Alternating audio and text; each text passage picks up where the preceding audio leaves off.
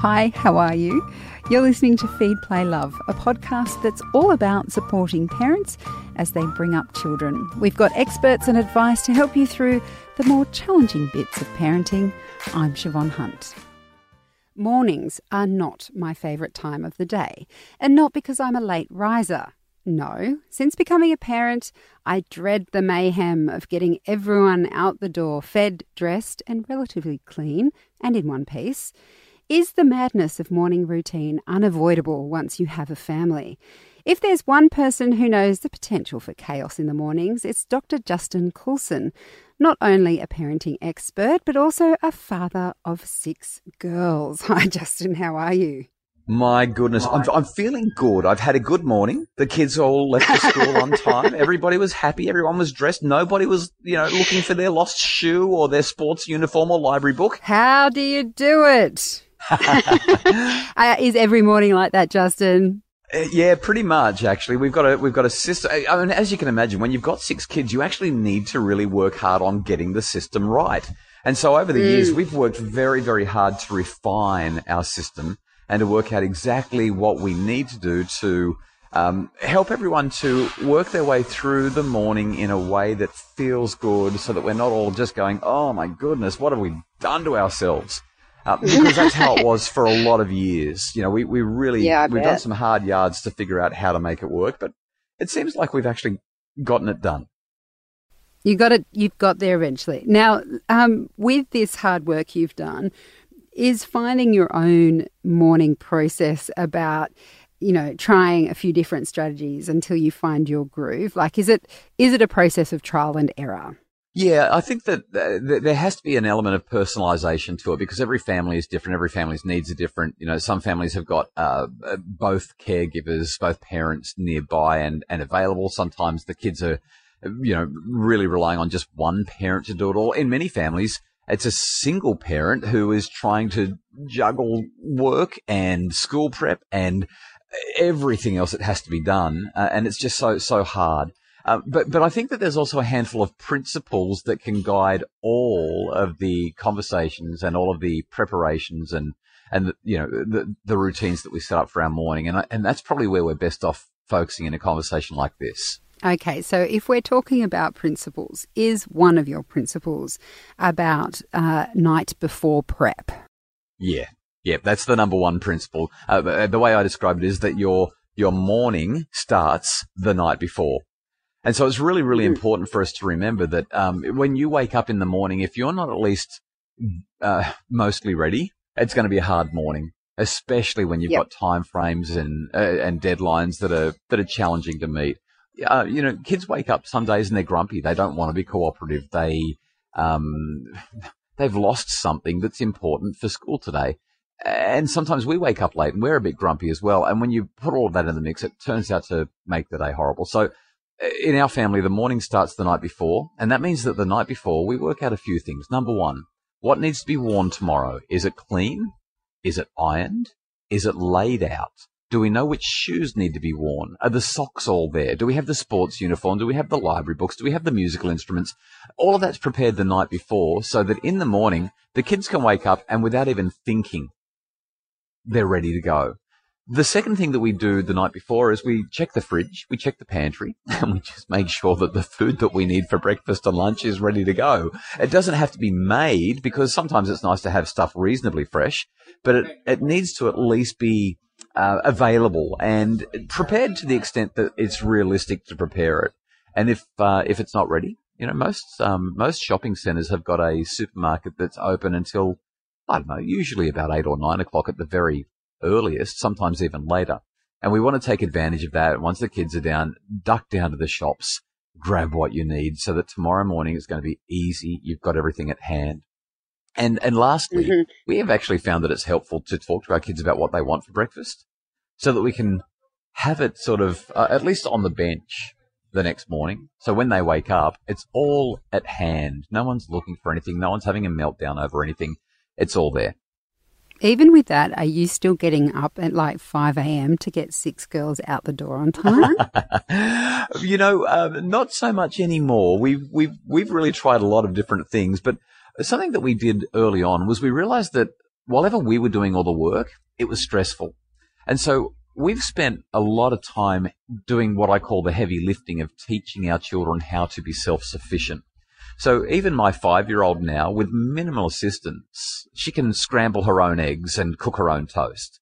We still kind of wow. supervise and we're present, but we've got the, you know, we, we're, we're there to guide the process, but she actually looks after it. And we've been working on that for a number of months, but, but she's there. The older kids, I mean, you know, our eight year old pretty much makes her own lunch now. Um, she knows how to oh, organize so a sandwich, impressive. make a salad.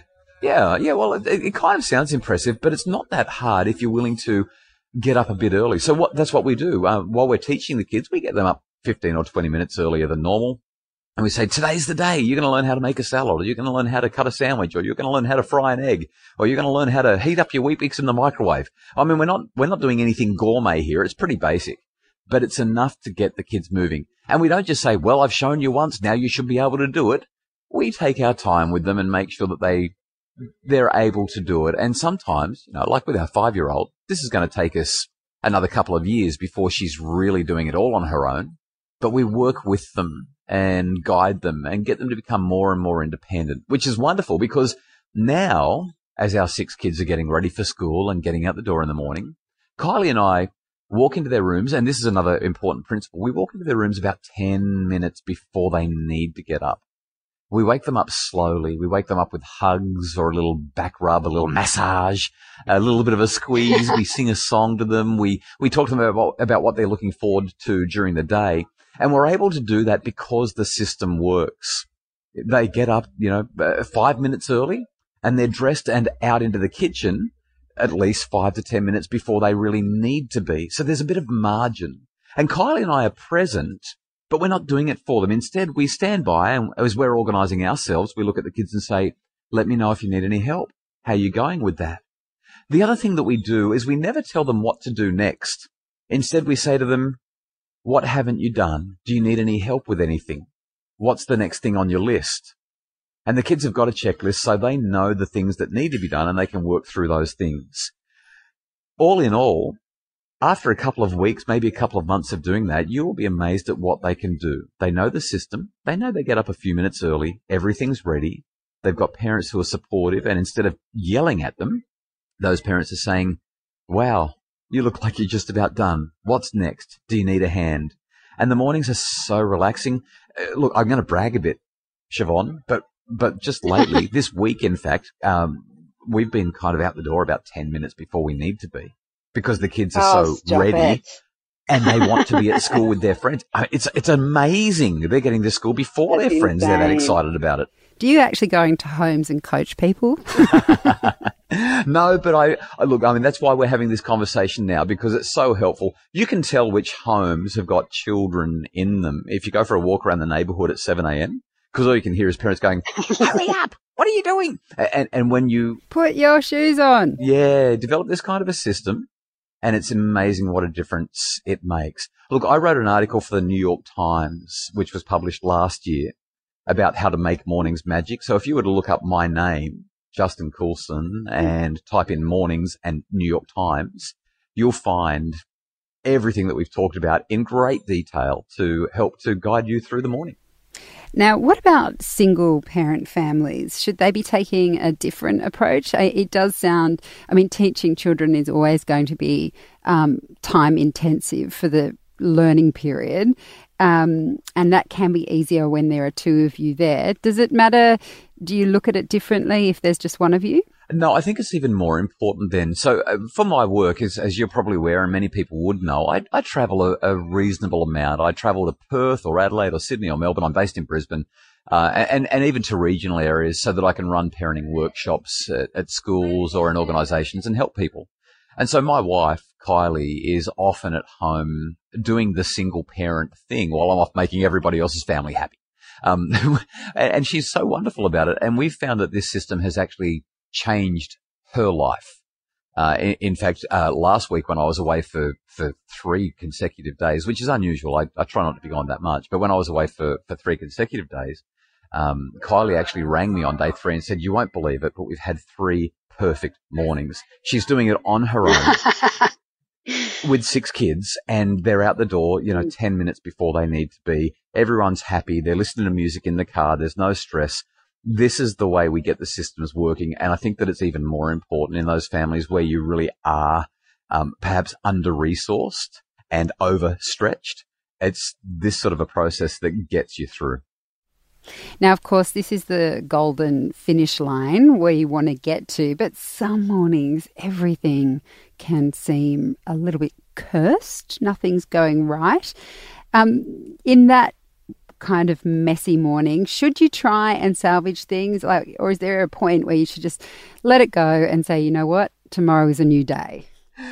every now and again, one of our kids, or even two or three of them, will have their their little meltdown and fall apart and say it's all too much. I can't stand it. Over, you know, we, we, it, it's just beyond uh, what's reasonable.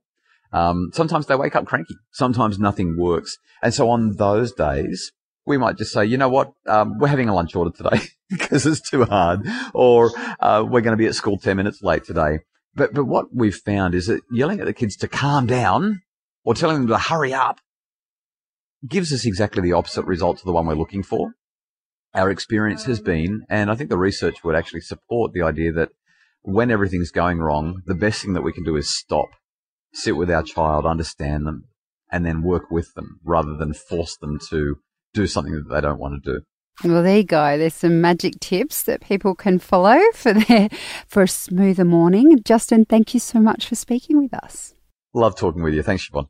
That was Justin Coulson, Dr. Justin Coulson. He has his own podcast called Dr. Justin Coulson's Happy Families. You can find that wherever you get your podcasts. He also has his own books and written far and wide on all things parenting. Just to take a look in the description notes of this episode, and we'll put everything you need to find out more about Justin's work.